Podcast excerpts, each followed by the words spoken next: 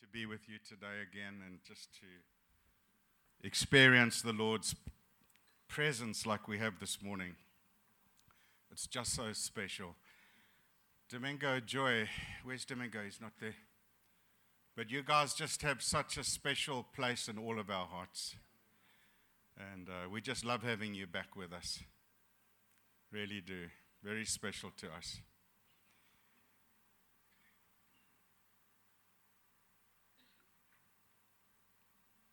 I spoke on revival a couple of weeks ago.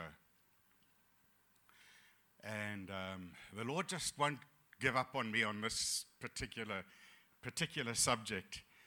And um, the topic or the title this morning on revival is Moving Myself Closer Towards God's Desires in My Life. Moving myself closer towards God's desires in my life. James 4, verse 8. Could we have that up, please? says, Draw close to God, and he will draw close to you. What a promise. There's an open invitation for each one of us today to draw close to him. And we're going to have a time at the end again of, of worshiping and bringing ourselves and, and drawing close to him. Just want to encourage you to allow him to, to draw allow Him to draw close to you this morning. I've prayed for revival for, for many years, having traveled with a tent across the country and um, different countries. And uh, I've longed for revival for many years. When I arrived in Mossel Bay, I asked the Lord, Why have you brought me to Mossel Bay? I thought I was going to Portugal, then I thought I was going to Still Bay, then we thought we were going to George, and we ended up in Mossel Bay, saying, Wonderful. Lord, why did you bring me here? The Holy Spirit said a few things to me um, about why He brought us to, to Mossel Bay. And we've just seen His hand working in our lives and through us since we've been here. But one thing I want to share with you today that I felt the Lord say to me I want you to walk in revival. I want you to teach, and I want to teach you to move closer to my desires for your life. And so I want to just share from my heart today some of the things that I felt God talking to me about and how I can realign myself to, to His desires for my life. And not so much my desires, as Greg was speaking about earlier. It's not so much my desires in life, but it's His desires that are important. I felt him say, just find my desire for your heart, and you'll begin to walk in the fullness of what I have for you. The last time I spoke on revival, the, the topic was thinking God's thoughts and living in the abundant life He has promised. And I read this particular definition of the word revival. Someone said this Revival means making alive again those who have been alive but have fallen into what is called a cold or dead state. Pause for a minute and think Think of some friends, think of some of your family that perhaps are living in this state. Think of some of the churches in Mossel Bay, Garden Route area. Fallen into what is called a cold or dead state. They are Christians and have life, but they need reviving to bring them back to their first love and healthy growth of the spiritual life to which conversion was meant to be. We were meant to, as I spoke on last time, we were meant to, I believe, live in a state of revival every day of our lives. Just knowing God, knowing His presence, moving in His power as we see in the book of Acts. So I asked God how to show me. How could, how could I and the church become more, more effective for Him? He then began to, to show me and, and, and teach me some things. I, I sat down one day and I wrote the word revival R E V R V A L. And I said, Lord, teach me your heart. This can't just be a word. We've got to live in it. We, I want to live there. I want, to, I want this to be my address. And so I began to, to write as he began to, to, to, to speak to my heart. And we've only got time to look at the two today, which is R and E of the first letters of revival. So I want to just talk on those two points today. R. As I looked at this letter, I just felt him, I felt him say to me, Are you really passionate about me? Are you really passionate about Jesus? It's quite a challenge. Psalm 69, verse 9 says, For zeal of your house has consumed me. What is the psalmist saying? Zeal for your house has consumed me. He's saying, Passion for your church has eaten me up. Wow. Passion for your church has eaten me up. I wonder if passion for Jesus and passion for his church has eaten us up.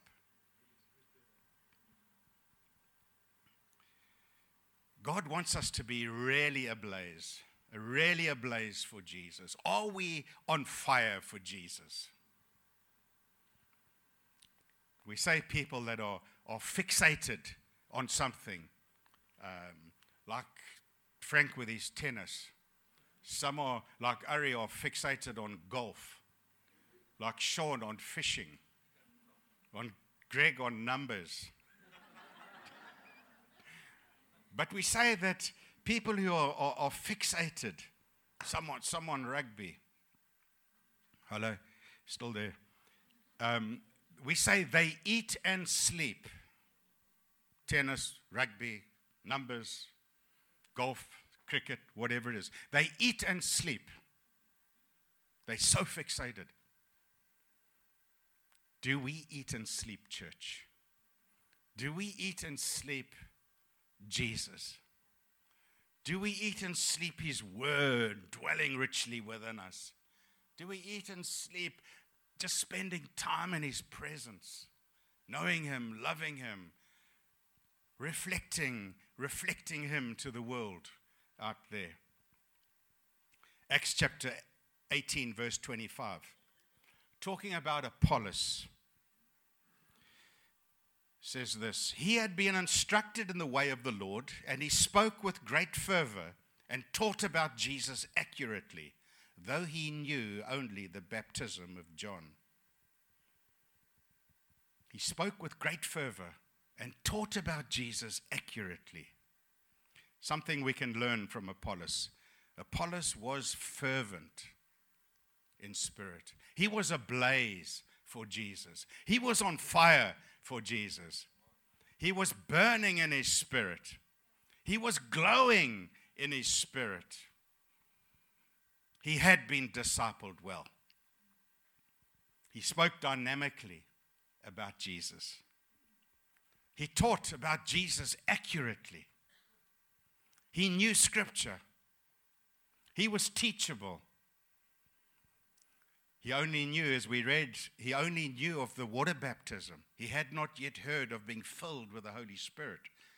So Aquila and Priscilla took him aside and they taught him about being filled of the Holy Spirit, the baptism of the Holy Spirit. So he was a teachable man.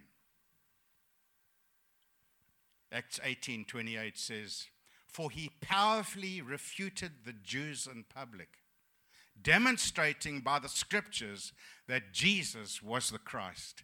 He was bold, spoke truth, spoke straight into their hearts, and God used him. Jesus is calling us to this level of commitment. If we're going to see revival, which I believe we are, we're going to live there daily, we need to move closer to God's desires. We need to, to open up our lives and be, be committed to His purposes in every aspect of our, of our lives.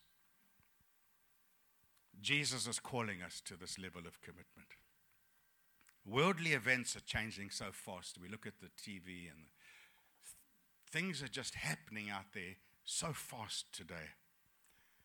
I believe the day is not only coming, but, but is upon us where we, we have to make clear, a clear and a strong statement for Jesus. We cannot be wishy washy about our faith. God is looking for people who are committed, that will speak Jesus in, in love and in truth, to declare Him in every situation of our lives. As the world becomes darker, we must shine brighter. Is the world becoming dark? It looks like it.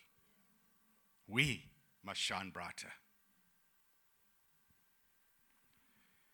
As the world's edges become more blurred, we must become more clear. That the world will see we stand for Jesus. We stand for truth. As the world loses its, its moral compass, so we must become more like Christ and give direction to a lost world.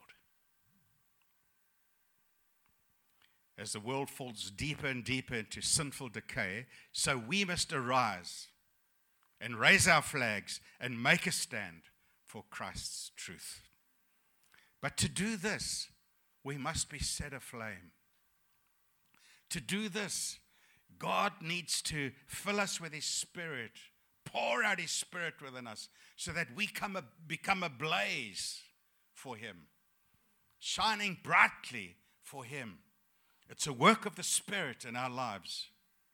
So, how do we become ablaze or on fire for Jesus? By fully surrendering our hearts and our minds to Him. This is what I felt God calling me to. So I wrote down and just listened to Him. He says, Trevor, you need to become fully surrendered to me in heart and in mind. God changes the heart first. He changes our hearts. And then He calls us to renew our minds. So we need to move whatever truth He's speaking to us. That's 30 centimeters or whatever it is. We need to move that truth into our minds and start living in the purposes of God, living in the things that He's called us to, areas He wants us to change.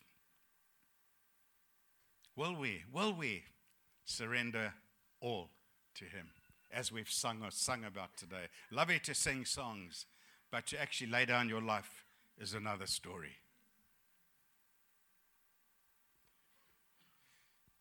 Won't you ask God to show you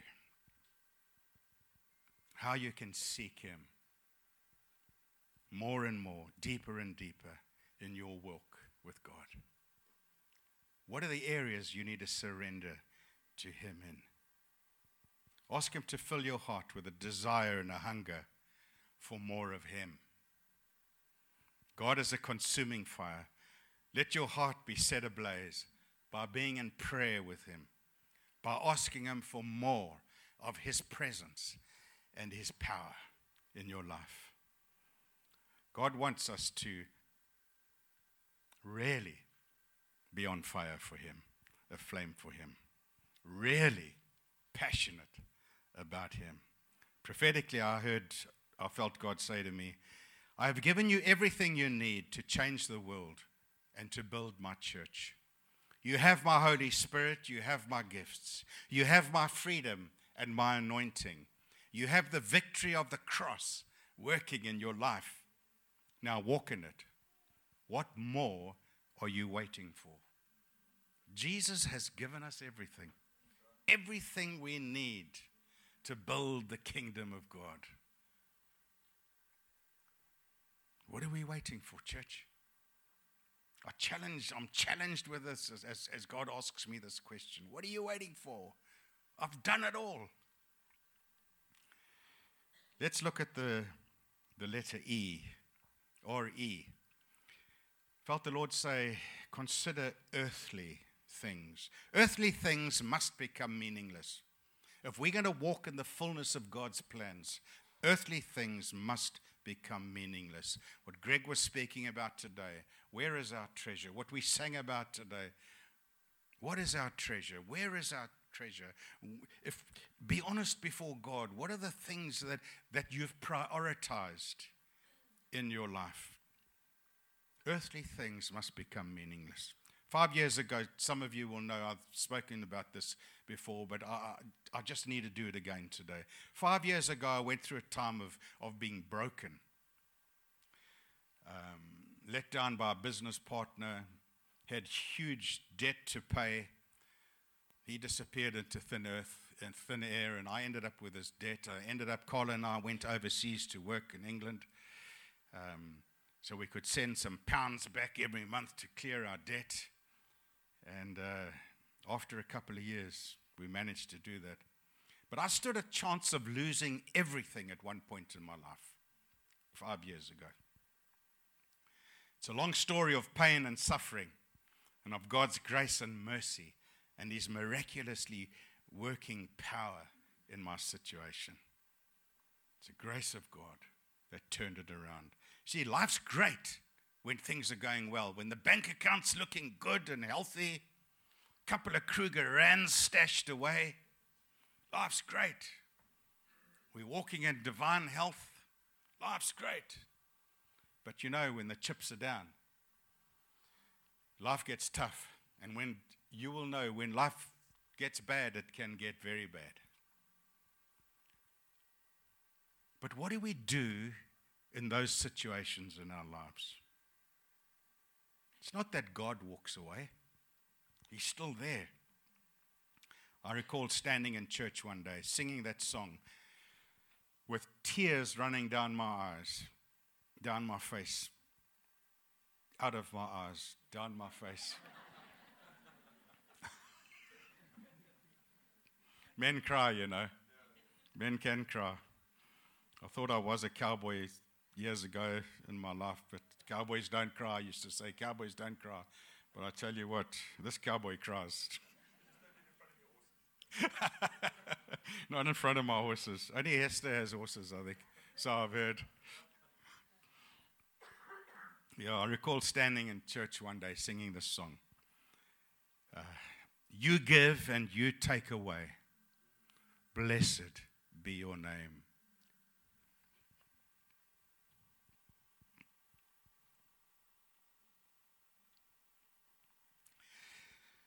I'm sure you understand the pain of working all your life in your 60s and you're standing looking and it's, it's just disappearing in front of you. But yet, finding in God, it's only His grace to stand and say, Lord, I came into this world with nothing, I'll leave it with nothing. I'm sure some of you have been there. But to sing that with honesty and truth in your heart, it, it takes much pain. It takes much letting go of and walking away from these things. I want to read the song to you. It says, Blessed be your name. Blessed be your name in the land that is plentiful, where your streams of abundance flow. Blessed be your name. And blessed be your name when I'm found in the desert place. Though I walk through the wilderness, blessed be your name. Every blessing you pour out, I'll turn back to praise. When the darkness closes in, Lord, still I will say, Blessed be the name of the Lord. Blessed be your name. Blessed be the name of the Lord. Blessed be your glorious name. Blessed be your name when the sun's shining down on me, when the world's all it should be. Blessed be your name. Blessed be your name on the road marked with suffering. Though there's pain in the offering, blessed be your name. You give and you take away. My heart will choose to say, Lord, blessed be your name. You give and you take away. But my heart will choose to say, Blessed be your name. Over a period of four years of thinking I was going to lose everything, then it's instead of losing everything, God, but I was prepared to. I stopped fighting. And I said, Lord, I'm going to surrender to you. If this is really what you want, that everything I've accumulated is taken from me, then take it from me. I'll let it go. And it was when I got to that point that God turned my situation around. And miraculously, it's only it's miraculous how he turned it around. Where without even having to go to court, my I summoned my ex-partner and he settled out of court and he's still sending me for the next couple of months some money that he was due to pay. God turned it around.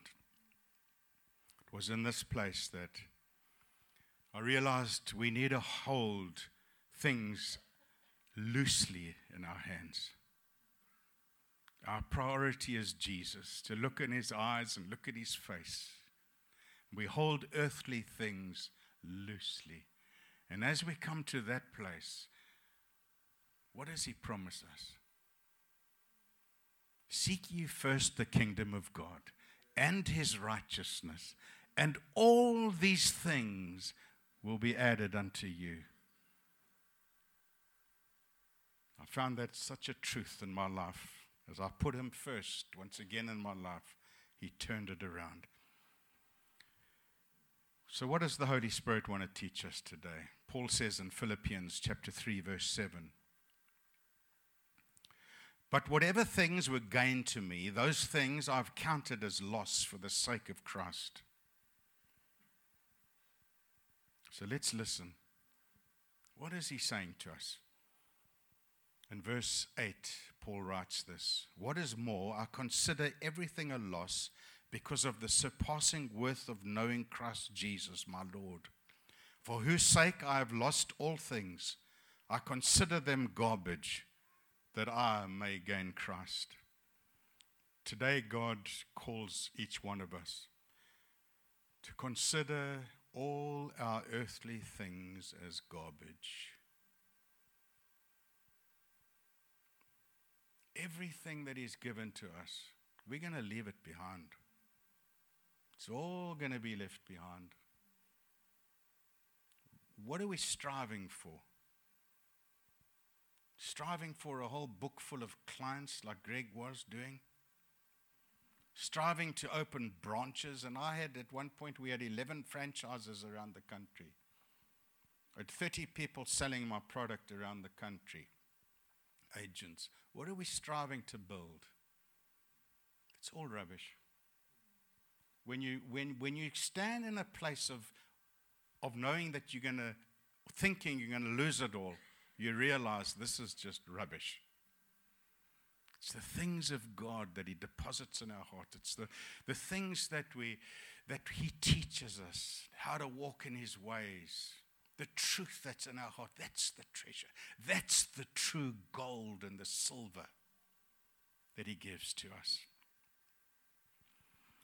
Verse 9, He says, And be found in Him, not having a righteousness of my own that comes from the law but that which is through faith in Christ, the righteousness that comes from God on the basis of faith. Verse 10 I want to know Christ, yes, to know the power of his resurrection and participation in his sufferings, becoming like him in his death. Today, God wants us to, to know Christ, his power, and to grow in righteousness. Verse 11, Paul says, And so somehow, attaining to the resurrection from the dead, not that I have already obtained all this or have already arrived at my goal, but I press on to take hold of that which Christ Jesus took hold of me. Brothers and sisters, I do not consider myself yet to have taken hold of it, but one thing I do, forgetting what is behind and straining towards what is ahead. I press on towards the goal to win the prize for which God has called me heavenward in Christ Jesus. Today, God calls us to consider our calling, His calling on our lives. He has taken hold of you for a purpose. Consider His purpose for your life.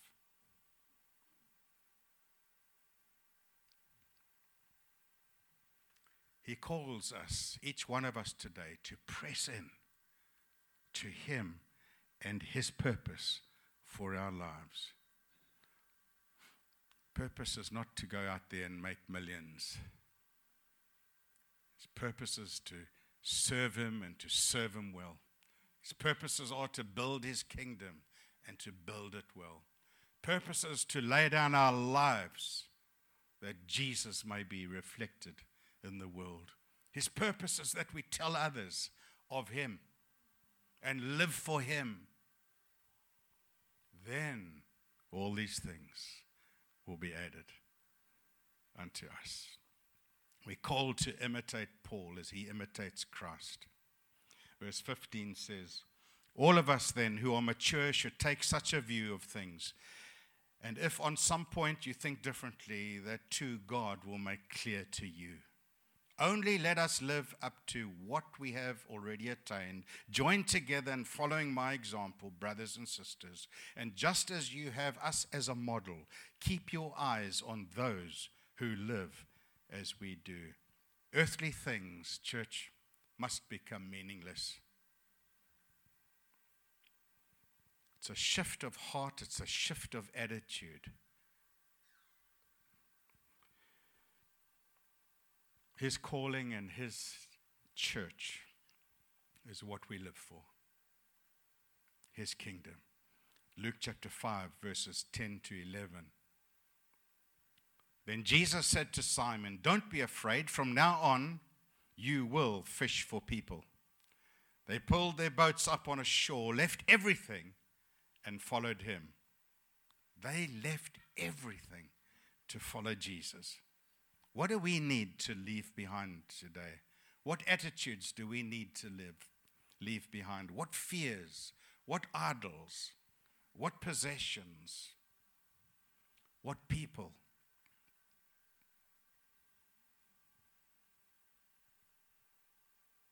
There was such a strong desire in the hearts of those, those men Their hearts were ablaze. They had seen something in Jesus that they could not let go of. Their hearts were on fire. And they were prepared in that place. They said, We will follow him. And they followed him.